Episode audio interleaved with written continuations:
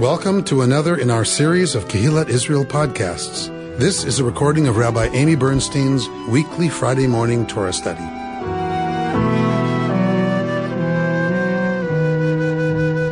We're not going to do the Torah portion this morning. I mm. can't. Oh. I, I can't. So the, the Torah portion is the Torah portion for Sukkot portion. because tonight is Yontif, which means Shabbat. Tomorrow morning is the first day of Sukkot. It is Chag. And on the Chag, there's a special Torah portion that's read, and the Torah portion that's read is the liturgical calendar. So we read this several times a year when we have Chag, right? So we read about the commandment for the um, to observe the holiday. But we re- we read it and we read it and we read it and we read it and we read it. And usually I'm okay, but I can't. I just can't. So I I like can't. So we're gonna do stuff around Sukkot. So we are uh, gonna study Torah. We are gonna study Torah uh, about Sukkot. Uh, we're also gonna study a little bit of Mishnah. Uh, so I, I want to expose you to some of the texts in our tradition around Sukkot rather than just read the calendar, which just is like, okay, it's two lines of Sukkot and the rest is of the other holidays. All right. So here we go from Leviticus 23.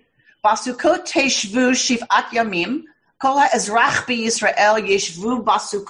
You shall live in Sukkot seven days.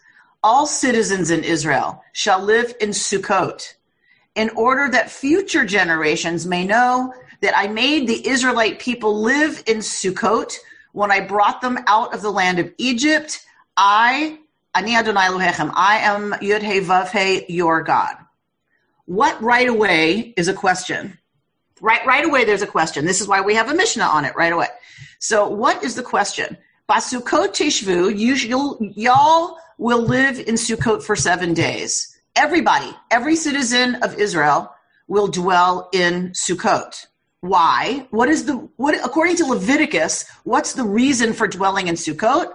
Lama'an yed'u dorotechem, in order that your generations may know. Ki vasukot hoshavti et bnei Israel. I caused bnei Israel, the people of Israel, to to dwell in Sukkot when I took them out of Eretz Mitzrayim. When? Do we have any record in Torah of them building Sukkot after coming out of Egypt? We do not. They dwelled in tents, right? Like we don't have any record, any story of them building Sukkot in the desert. None. So this immediately raises a question for the rabbis, right? All right. So we're gonna we're gonna hold that question. Around the time of Sukkot, as we said, there were prayers for rain. Hoshana Rabbah, there was water drawing, and there were there were prayers for rain. And apparently this was a very joyful, amazingly joyful festival. Here we here we have the end of Mishnah Sukkah, where it says, anyone who has never seen the rejoicing at the place of water drawing has never seen rejoicing in all his days. So this this is the Mishnah talking about how incredibly celebratory um, the mood was on Sukkot, even as they had this um, anxiety, if you will, about water. All right, here's one of my favorites that you may not know. This is like truly one of my favorites. All right, this is from Mishnah, the Mishnah again, Mishnah Sukkah.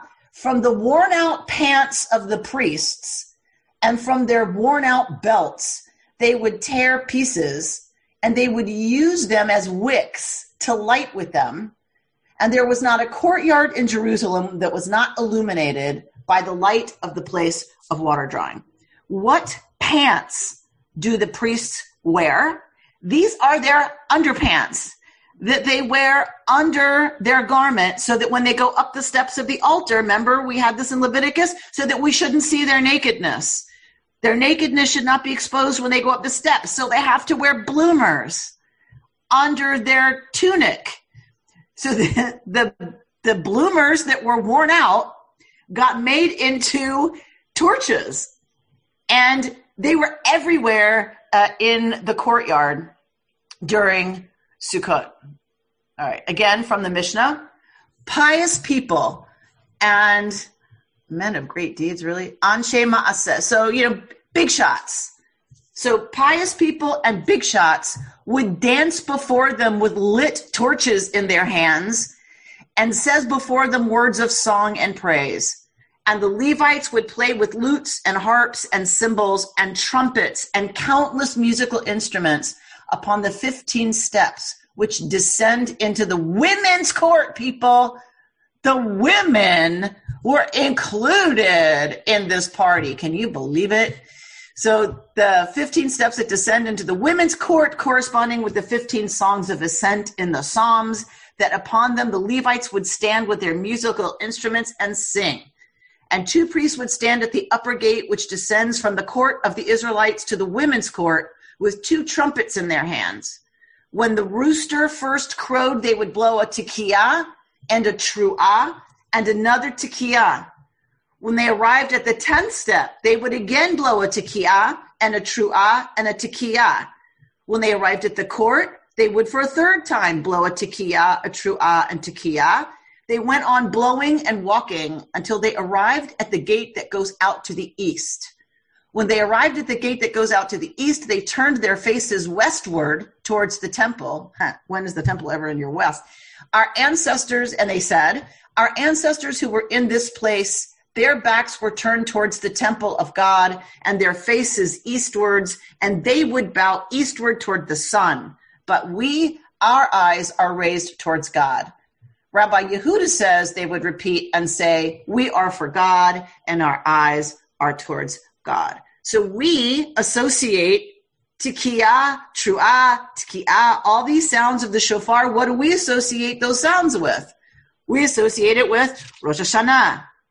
But Rosh Hashanah is Yom Tru'ah. We get no description, nothing, nada, zip, fs, bubkis, zero about what that meant. Yom Tru'ah, a day of Tru'ah. We have, we know nothing.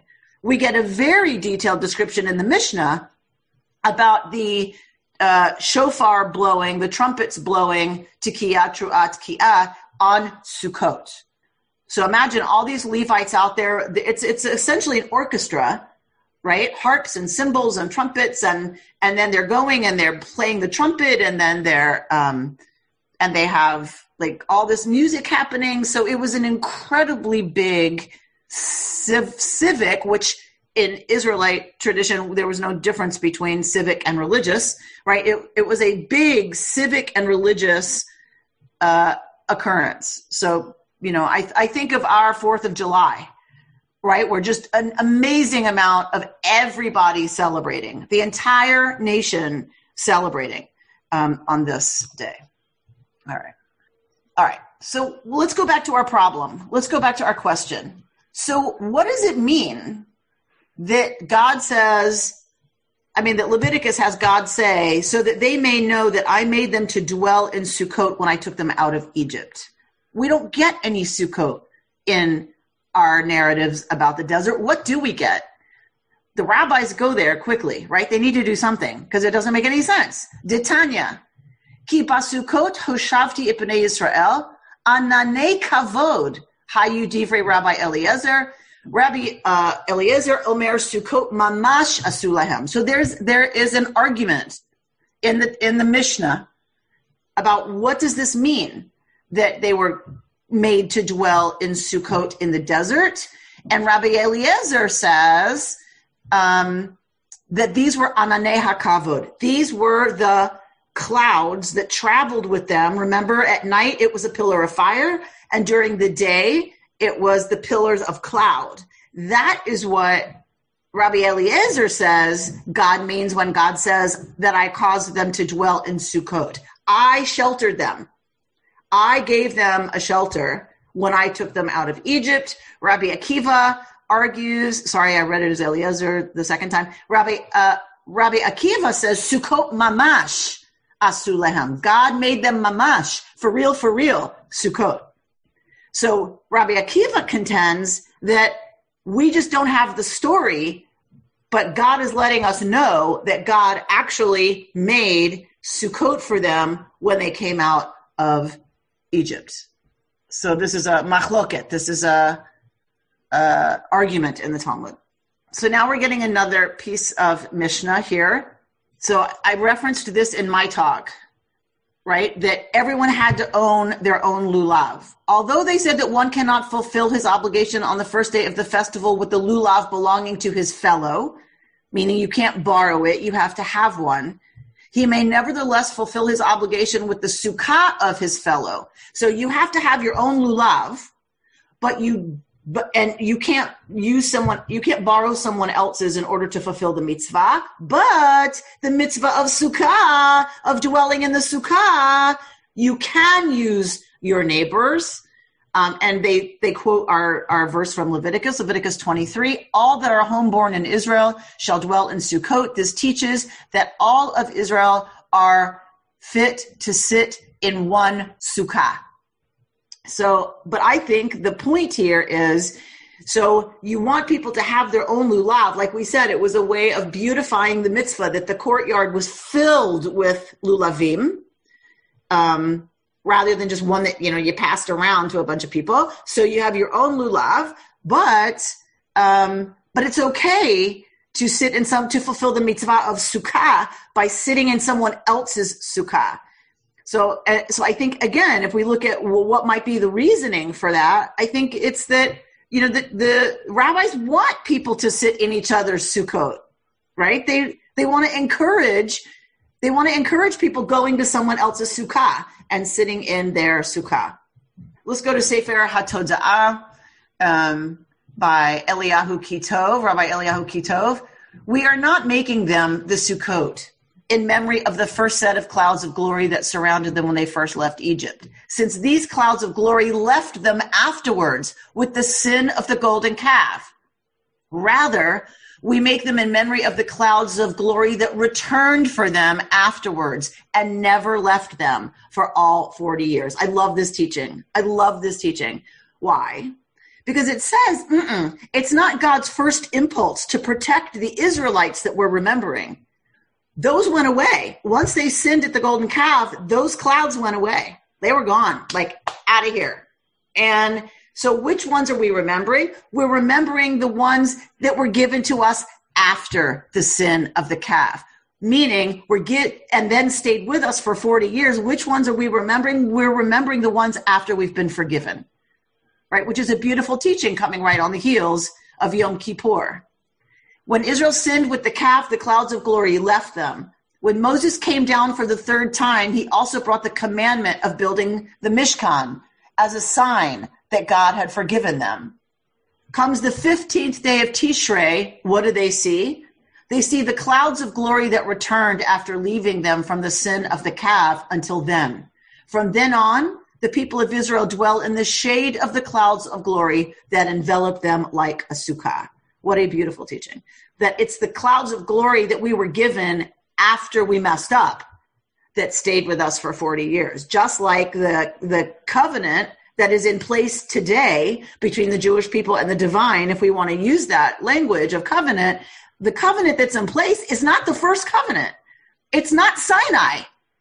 Sinai, what that that first time when God speaks and the people freak out and say, Moses, you go get it, right? That that's not the covenant that's in place because Moshe tore up that deal. Remember, he broke the the tablets because they they abrogated the deal. The people stepped out of the covenant, so he ripped up the document.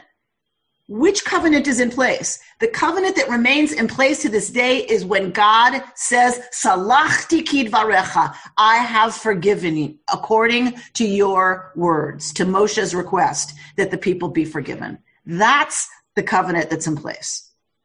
And these are the clouds of glory that we remember, the ones that we were given after we messed up and we were forgiven for being flawed human beings. All right.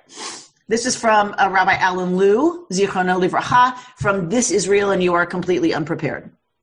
We sit flush with the world in a house that calls attention to the fact that it gives us no shelter. It is not really a house. It is the interrupted idea of a house, a parody of a house. So it is that the sukkah, with its broken lines, its open roof, its walls that don't quite surround us, calls the idea of the house to mind more forcefully than a house itself might do. And it exposes the idea of a house as an illusion. The idea of a house is that it gives us security, shelter, haven from the storm. But no house can really offer us this. No building of wood and stone can ever afford us protection from the disorder that is lur- always lurking all around us. No shell we put between us and the world can ever really keep us secure from it. And we know this. We never really believed this illusion. That's why we never felt truly secure in it. In the Sukkah, a house that is open to the world, a house that freely acknowledges that it cannot be the basis of our security, we let go of this need. The illusion of protection falls away and suddenly we are flush with our life, feeling our life, following our life, doing its dance one step after another. So we, we live in our homes and we buy into the illusion that that's going to keep us safe, but we're always acting out of knowing it's not true. We're always acting out of the fear of death. We're always acting out of the fear of getting sick. We're always acting out of the fear of losing it all. We act that way by getting more stuff, getting more stuff. If I just collect more stuff and put it in my house, then I need a bigger house and I'll get a bigger house and put more stuff in it. And then that's going to shield me from death and terrible things, right? That's how we act. So Rabbi Lew is saying, you know, we have this illusion that our house is safe and it's going to keep us safe, but we actually act like we know that's not true. And so, what is the remedy for that? It's at least once a year to move into something that screams it can't keep you safe. So that we sit for a while, for a week, with the awareness that we're never safe. And we know that. But when we can really get in touch with that, well, you know, like for me, it's sitting in mindfulness practice every week with y'all, right? That when we settle down, yeah, stuff comes up. But if we can sit with it as a practice and be present to it and hold it and attend to it, that's that's how we become whole people, right? That that's how we live lives of wholeness and goodness and um, and honesty and spiritual maturity. So I, I love this from from him. All right. Uh, another passage from his book. This is a commandment we fulfill not with a gesture or a word, but with our entire body. This is only this and mikvah, by the way. Only sukkah and mikvah.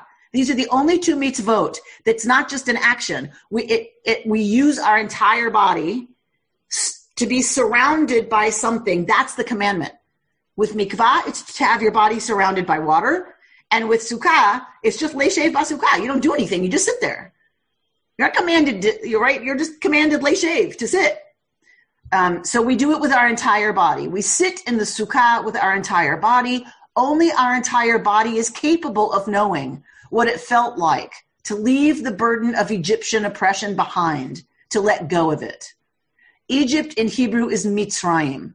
The word, the root of this word is tsar, a narrowness. So, right, the rabbis play with change the vowels, and it's not Mitzrayim, it's Meitzarim, from the narrow places. We left Meitzarim, from the narrows. Egypt was the narrow place. Only the entire body can know what it felt like to be pushed from a place of dire constriction and into a wilderness, a spacious open world. Only the body can know what it felt like to be born only the body can know the fullness of joy, and this is a commandment that can only be fulfilled with joy. Remember, v'samachta you shall rejoice in your festival, v'hayita ach sameach, and you will be only joyful, only happy. So we it, we are commanded actually to um, to be joyful in the sukkah. All right, let's look at this piece by Rabbi Akiva Weisinger. The sukkah is a temporary structure which we relate to as permanent. We are tashvu ke'en taduru. We sit in the sukkah in the manner in which we dwell in our permanent homes. And each Jew is commanded to osesu kato keva uveto arai, to eat, sleep, and sit in the sukkah in a manner of keva, permanence. So this is rabbinic. Rabbinic law takes what does it mean, leishev basukah, to sit in the sukkah? It's not to sit, it's to dwell, right? We shave is dwell. So you, it's sit or dwell. It's the same root. So what do the rabbis say? What does that mean? How do we actually fulfill? What do we actually have to do to fulfill the commandment of leishev basukah, dwelling in the sukkah? And they say you have to do what you do in your house, in the sukkah.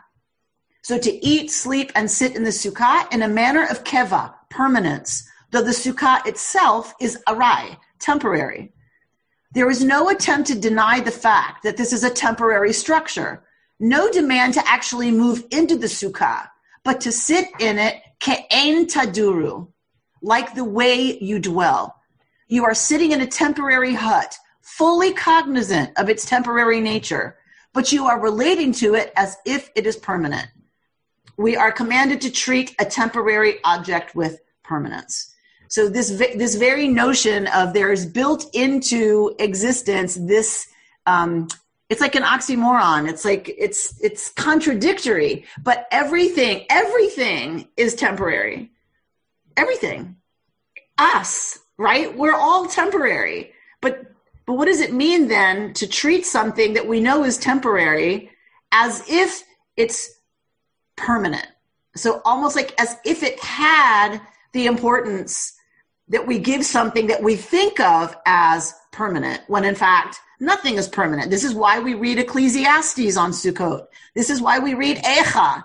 Vanity, vanity. It is all vanity as Micah Goodman says, so v'samachta bechagecha ve'ayita ach sameach. You're supposed to only be happy. You're supposed to rejoice in your festival. So what's the text we're given to read? Ecclesiastes, the most depressing book in the Torah.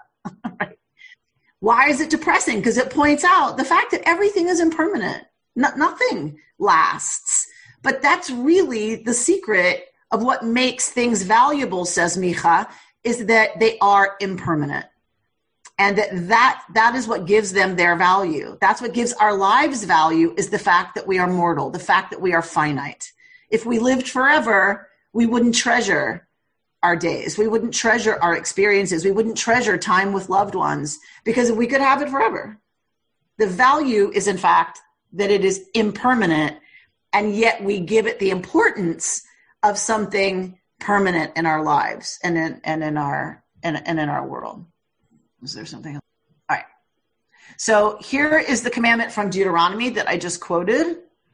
So the commandment in Deuteronomy is the pilgrimage festival of Sukkot you are to observe for yourself for seven days after the ingathering from your flesh threshing floor and from your fat. So you when you gather in your stuff, right, that you taken meaning from the threshing floor. So when you take when you take in the harvest, you are to rejoice on your festival. Right? V'samachta bechagecha, verse Yudalid. V'samachta bechagecha, ata uvincha, uvitecha, ve'avadcha, ve'amatecha. So you, who's supposed to rejoice? You, your son, your daughter, your servant, your female servant, the Levite, the ger, the orphan and the widow that are in your midst. So how how's that going to happen, right? If a widow and an orphan, right? These people who are really vulnerable, like so you have to make it so that they rejoice as well. And it's clear that that it's uh, not just about being an Israelite, because the ger, the ger is assumed not to be an Israelite. So it's not just about Israelites doing this, it's about everyone living in the land of Israel is to celebrate this Chag together. Everybody. All right, this is from the Zohar, an early book of Jewish mysticism. When people sit in a sukkah, the shade of faithfulness, the Shekhinah, which we know are is the indwelling feminine, right? Uh, divine. The Shekhinah spreads her wings over them and Avraham, five other righteous ones, and Hamelech David, King David, make their dwelling with them. And so people should rejoice with shining countenance every day of the festival, together with these guests, which in the Zohar is called Ushpizin, who lodge with them. and we must gladden the poor, for the portion of the guests one invites comes from the enjoyment felt by the poor when they eat. All right, this is a very important custom, particularly in renewal circles. Um, this custom of ushpizin. And people are encouraged to say who they want to invite into the sukkah that night as ushpizin, as guests, and why. So we're told Abraham, five other righteous ones, and Hamelech David, King David, are ushpizin in the sukkah. So there are seven. And Shekhinah spreads her wings uh, over the sukkah, and that we are supposed to feed the poor, because like I asked before, how, how can they be celebrating Chag if they're hungry and vulnerable, right? So, um, so we are to feed the poor, which we tie to Purim, right? Sending, sending mishloach manot, food to the poor on Purim, but, but, to, but for people to rejoice, they have to be given food or else they can't rejoice. Most of rejoicing, right, is about, is about eating and drinking. Um, so I wanted you to know about this custom of ushpizin. It is very popular um, right now, very popular. Um, I have mixed feelings about it, but that's neither here nor there. Um, this is from Kohelet. This is from Ecclesiastes. All right, I'm going to read this. The Guest House by Rumi.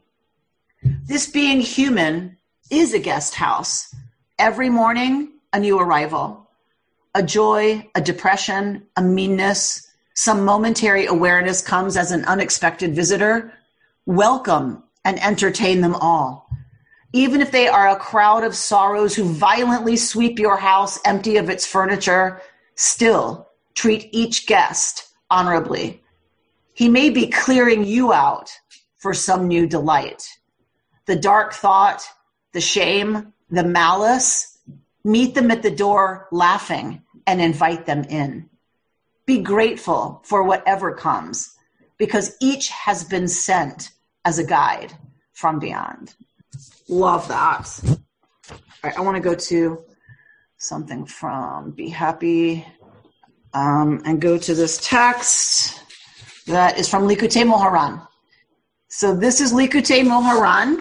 This is uh, Rabbi Nachman of Bratslav. His students wrote down his teachings. He says he says mitzvah gedolah. This is a very famous saying of Rabbi Nachman. Mitzvah gedolah. It is a big, gi- ginormous mitzvah. Lihiyot b'simchat tamid. To be enjoy tamid always.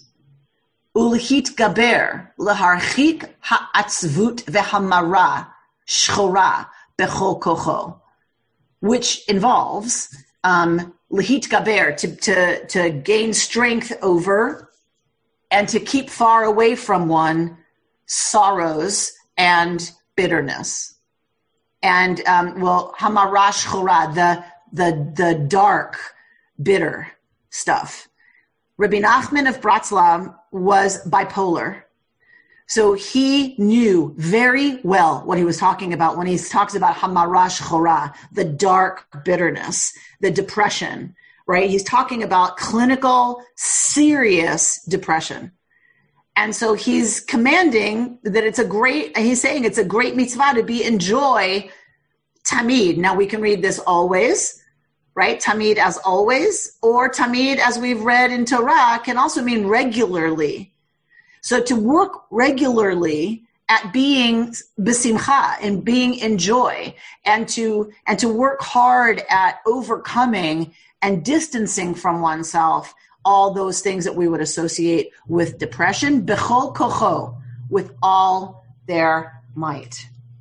All right so i've given you a lot there to kind of hold um good stuff temper oh richard's getting deep here Love is temporary, but we need to act as if it is permanent. Lovely. Lovely. Anybody else got any reflections you want to share? I like the idea that it's a mitzvah to be happy. Yes. Yes, yes I do too. Yes. Yeah. It's not, it's not, it's not a self indulgence, that it's not uh, a selfishness, but that it's a mitzvah and to put it in traditional language that God wants us to be happy and not unhappy.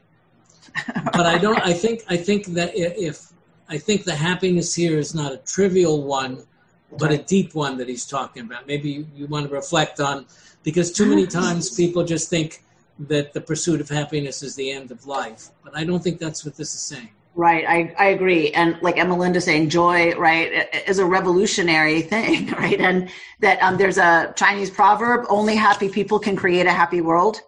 Mm-hmm. Um, that that's what he's talking. And he's talking about a, he's talking about a joy that you have to work for, right? Lehit gaber, you have to, you have to be a gibor. You have to be a hero. You have to be Hercules. A gibor is a, you know, a really strong hero. You have to be a gibor, lehit gaber, whatever, however you would, um, however you would turn that into a verb, right? You have to heroically work to keep the marash chora, that dark bitterness away from you, to laharchik, to make it go rachok, to make it go far. And um, that's work. He is not someone who believes happiness just happens, right? He's somebody who believes you have to work really hard to to be joyful and to keep at bay all of that darkness and bitterness um, and atzuvot and sadness. It's really because it's easy for him. He went there a lot, right? And it was a lot of work um, to to keep that at bay. And he so he is the one who he's from the Hasidic tradition that believes one of the ways that you you you have a rich spiritual life and relationship to God is before you start to daven, before you start to pray, you go outside, you go into nature, and you talk to God out loud for an hour. Out loud for an hour. And you don't censor and you don't think about what you're saying. You just you just talk to God. And so when we were doing the IJS, when I was doing the IJS two year program at one of our retreats, they said, okay, people, here's what we're going to do.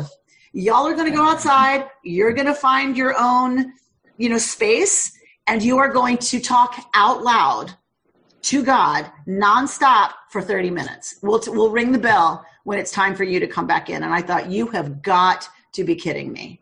No way um, I don't have 30 minutes to say um, to God. Thank you very much. Well, that's what gardening does for you. Gardening does that for you. Okay. And why were there no women in that group singing? Because it's not a mixed group. Oh. um, right, Richard, and then uh, Robin. I was just uh, riffing on what you were talking about, sort of the heroic nature of of keeping things at bay the image from the poem that you showed us from Rumi about greeting whatever comes, it still puts me in the mind of sort of like a first person shooter game where instead of having all these aliens coming at you that you have to sort of blow out, blow away, it's all the bad stuff that's coming in that, you know, getting them out of the way creates the space around you uh, that you need to emanate out into the world to sort of to you know to create to create the world that you want to live in. Nice, nice. That we have and we have some choice about what thoughts we lean into and which ones we don't. You know, that's the other thing. Um, is he's very disciplined about about focus. You know, about focusing our time and attention. What is Judith? What in the world?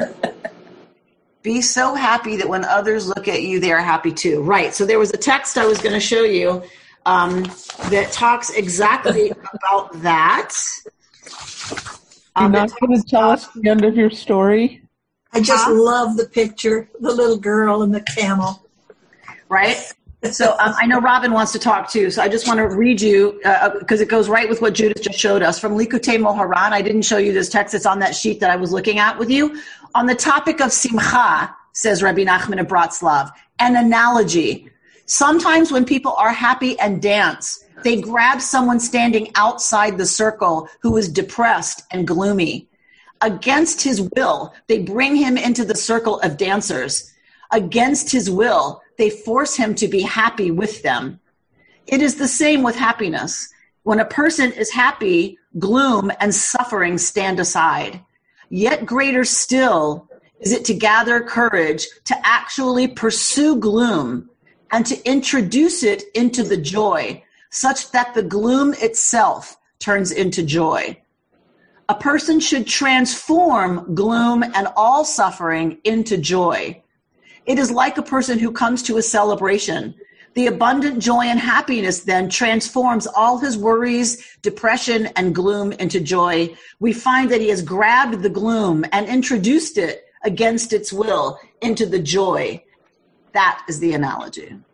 Right? So, right? So, this, the, that's how the Rumi poem for me lines up with Rabbi Nachman saying, okay, you don't just distance yourself from them. How, how do you do that? How do you actually do that? You welcome them in. Right? Rumi saying, meet them at the door with a cheerful smile. Maybe they're there to clear out some space for delight. And Nachman is saying the same thing. Take gloom and depression and whatever and pull it into the circle of dancing, joyful people because it's it can't help then but become something else, right? When we when we introduce it into joy. Robin? um, that, that's the long version of what I was trying to say. My, I was trying to say, work hard to be joyful and just dance for a few hours. All right. So dancing, gardening, right? Some of these practices. Edward Ed is saying you can't roller skate in a buffalo herd, but you can be happy if you what? you people, I never get tired of seeing what the heck. Okay. Can't roller skate in a buffalo herd, but you can be happy if you have a mind to Roger Miller. Okay. Thank you for that wisdom from Roger Miller. Um, so, like, practices are important. Things that are going to support being the simcha, being in joy. And like Bert said, it is actually a mitzvah according to to Rabbi Nachman and, and his group of Hasidic people. That, that, that's a mitzvah. It is a serious mitzvah to pursue being joyful. And then our obligation is to yank other people from the edges into the middle of the dancing joyful people because because it's the only in other words the only thing that's going to help is for us ourselves to get in touch with joy right that's what brings joy into the world and that's what that song that I showed you was saying is uh, someone who's besimcha me'ir et ha'olam, lights up the whole world. Um, it's contagious. That, that, it's contagious, and that's how we meet the darkness, and how we dispel darkness is by light. Me'ir et ha'olam is to light up the world. Bubby, uh, I wanted to follow up on something you said earlier when we they, when you were talking about uh, ushpizin. Yeah, and you said you had mixed feelings about it, and I was curious to see if you would expound upon that a little bit. Yeah, you always nail me. Um, she knows me really well. Yeah, um, you know, I don't know. It's one of those. It's one of those mystical practices that I think I move in and out of being able to relate to. Um, we, you know, we we did. I don't know if you remember, Bubby, but we did. I did a Sukkot retreat in Duluth one year. I took a bunch mm-hmm. of people on retreat for Sukkot. The mm-hmm. dumbest, dumbest idea I ever had was right after Yom Kippur. I have an idea. Let me take a bunch of people away and program for them for two days. dumbest thing I ever did. But, but but so I needed two days worth of teaching, right, and experiences. So we did we did ushpizin actually. We mm-hmm. each went around and talked about who would we invite into the sukkah and, and why? Who did we want to invite in? And like it was really powerful. People cried. People you know remembered people who were gone and why they would want them there and what they miss or you know what they taught them. And it was really touching on some level. On another level i just i just i don't know. I feel really weird about it. Um, okay fair enough it's I don't, it's weird. Yeah, my my chavruta partner. I said I don't want to do the Torah portion. I can't. I can't. I can't. I can't. I can't. You can't make me. And my chavruta partner said, so do something else with them. Like fine. She goes, how about you know, like like do ushpizin? And I'll make ugh like ushpizin. they like. No, I don't know what it is. Laura Diamond, speak. I actually I was just thinking it's. um this week in my, my, writing group, we came up with the prompt. We just sort of randomly figure out what we feel like writing about in that moment, and we uh, chose when I feel despair, I, I sort of fill in the blank. And, and where I went to was ultimately dancing and, um, you know, a night alone dancing in my living room because I missed it so much. So it's kind of nice to hear this tie in to the, um, the teaching. I think Robin and Laura need to start a KI Zoom dance yeah. practice. I'm there. Uh, Susan's there. All right, Laura. I think we need to arrange a dance party. All right, and you can turn your you can turn your cameras off. yeah, there you go. That's probably the only thing. Turn your cameras off. No witnesses are permitted. And know that you're dancing witnesses. together. Right. Dance group's a wonderful idea. Right? Absolutely. But, but, it's funny, look how many people responded right away, right, to this idea of moving the body through space as a as a deep connection to joy, right? As an immediate connection to joy. Um, yes. And Amen. Uh, it, right, it's so human you know, to move. And we, I, am reading this book um, called Together by the former, um, it was Obama's uh, health, what, what's the big, the Surgeon General. And um, he, he wrote a book called Together talking about loneliness in America as, as epidemic, like it's reached epidemic proportions and it's killing more people, right, than heart disease and all this other stuff.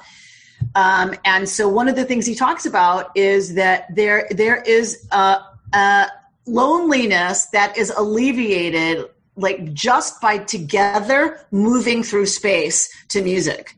And it's why every single human culture known to have existed has rituals, you know, some kind of dance built into their their culture because there there is something kinesthetically like you know when we connect moving our bodies through space with other people it is um, it is deeply alleviating of loneliness.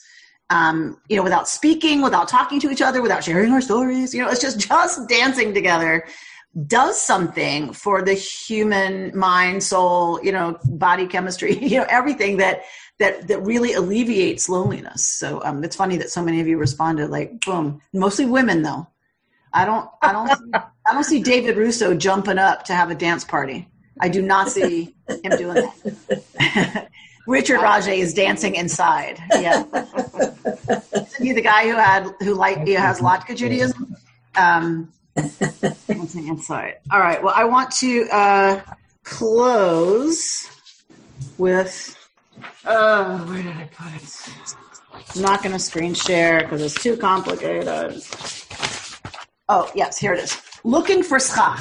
So, um, so when one is building a sukkah, one needs schach. One needs the covering that goes on top of the of the sukkah, and it cannot be solid. You have to be able to see the stars for the coat for the sukkah to be kosher. You have to be able to see the stars. You have to be able to see nature around you, or it's not a kosher sukkah. So schach, you have to find schach. Like when it's time to do the ki, tiki bar that passes for a sukkah. Um, when it's time to do that, we have to send our guys out, our custodians out to find schach. They have to go find where are they cutting trees, where are they where are they cutting branches, so we can get enough schach to cover that thing. All right. So Rabbi Barbara Penzner years ago wrote this, and it still remains one of my favorite things for Sukkot. When driving around looking for schach to cover the sukkah, I realized some important lessons about looking for important things in life. Of course, it is possible to save oneself a lot of trouble and buy ready-made schach, but often the most fruitful search comes from the devotion one puts into it. Here are 10 basic steps to follow when looking for schach. Number one, know what you're looking for. Once you have figured out what it is you want, it will be easier to find. When you don't know what you are seeking, the search will be much more difficult. The universe tends to respond to a clear request. Number two, don't forget to look in your own backyard. What you want may not be as far away as you think. Number three, bring an extra pair of eyes along if possible. It never hurts to ask for help, especially when you're looking for something important. Often, others can see with clearer eyes and less distraction than you can. Number four, Be willing to spend time and travel along circuitous routes. Schach will not simply appear on main roads or jump out to greet you. The pursuit of anything worthwhile takes time. Number five, trust your instincts. You may have to do something that counters the conventional wisdom. Deviations from a plan may offer unsuspected and surprising results. Number six, keep your eyes on the road, even while you are actively looking for schach. While the search is important, so is driving the car. Driving carefully comes first, and while getting lost may help find what you are seeking, you also need to be able to return home. Seven, don't stop short in traffic. If something seems enough to stop for it, it is worth going around the block to have a second look. Remember, other people around you are also looking, and your actions affect them as well. Number eight, don't take anything that belongs to someone else. It may be tempting to snip some branches off the evergreen tree that hangs over the road, but don't do it. Respect other people's property, even if you might think they're willing to part with it. When in doubt, ask. Number nine, be ready to cut your be ready to get your clothes and car dirty and to lift heavy branches. If you need something, you must be willing to make the necessary sacrifices for it. And number 10, rejoice when your search has been successful. Anything that took a lot of effort to attain is worth celebrating. You can express gratitude in a multiple of ways, including thanking all of those who helped, giving tzedakah, arranging a celebration, or simply saying You've been listening to Rabbi Amy Bernstein's Friday morning Torah study from Kehillat Israel in Pacific Palisades, California. For more information, go to our website, www.ourki.org.